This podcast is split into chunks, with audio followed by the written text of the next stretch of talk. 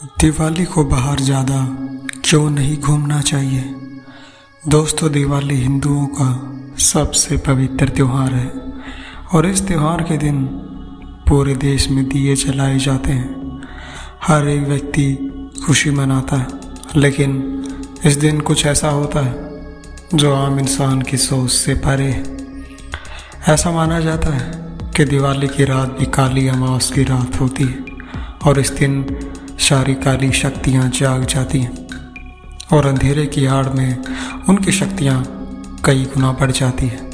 इसलिए दिए जलाए जाते हैं, ताकि उन काली शक्तियों की, शक्तियों को कम किया जा सके। और इसके अलावा इस दिन आप देखते होंगे कि जहाँ भी आपने कभी ना कभी चौराहा देखा है, वहाँ पर आपको कोई ना कोई टोना टोटका ज़रूर मिलेगा। कोई ना कोई मिठाई बिंदी वहाँ पर रखी होगी। इसे भूल कर भी हाथ लगाने की गलती मत करिएगा, क्योंकि अगर आप ऐसा करते हैं तो जिस भी व्यक्ति ने अपनी किसी परेशानी के लिए ये टोना टोट टोटका रखा होगा, वो परेशानी आपकी हो जाएगी।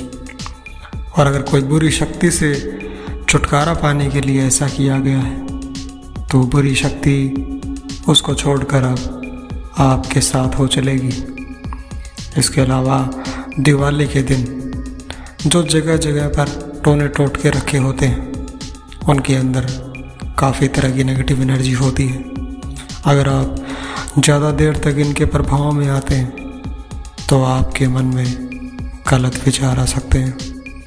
आप कुछ गलत करने के लिए प्रेरित हो सकते हैं, क्योंकि ये काली शक्तियाँ पाप का निशान होती हैं और आपसे कुछ गलत करवाने के लिए आपको अपने वश में कर सकती हैं।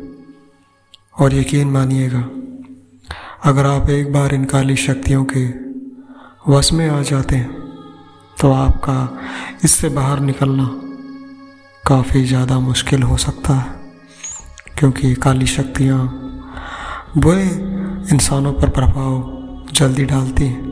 जिनके मन में पहले से ही पाप होता है और कलयुग में कुछ ना कुछ पाप सभी के मन में होता है। सतयुग में ये शक्तियाँ इतनी ज़्यादा प्रभावशाली नहीं थी, लेकिन कलयुग में इनका प्रभाव हज़ारों गुना बढ़ चुका है, इसलिए दिए जलाए जाते हैं ताकि इनकी शक्तियों को कम किया जा सके। इसके अलावा अगर इस दिन आप एकांत में कहीं अंधेरी या वीरानी जगहों पर जाएँगे तो हो सकता है बुरी शक्तियाँ आपको अपनी चपेट में ले लें, क्योंकि यह दिन बुरी शक्तियों के बाहर आने का भी होता है।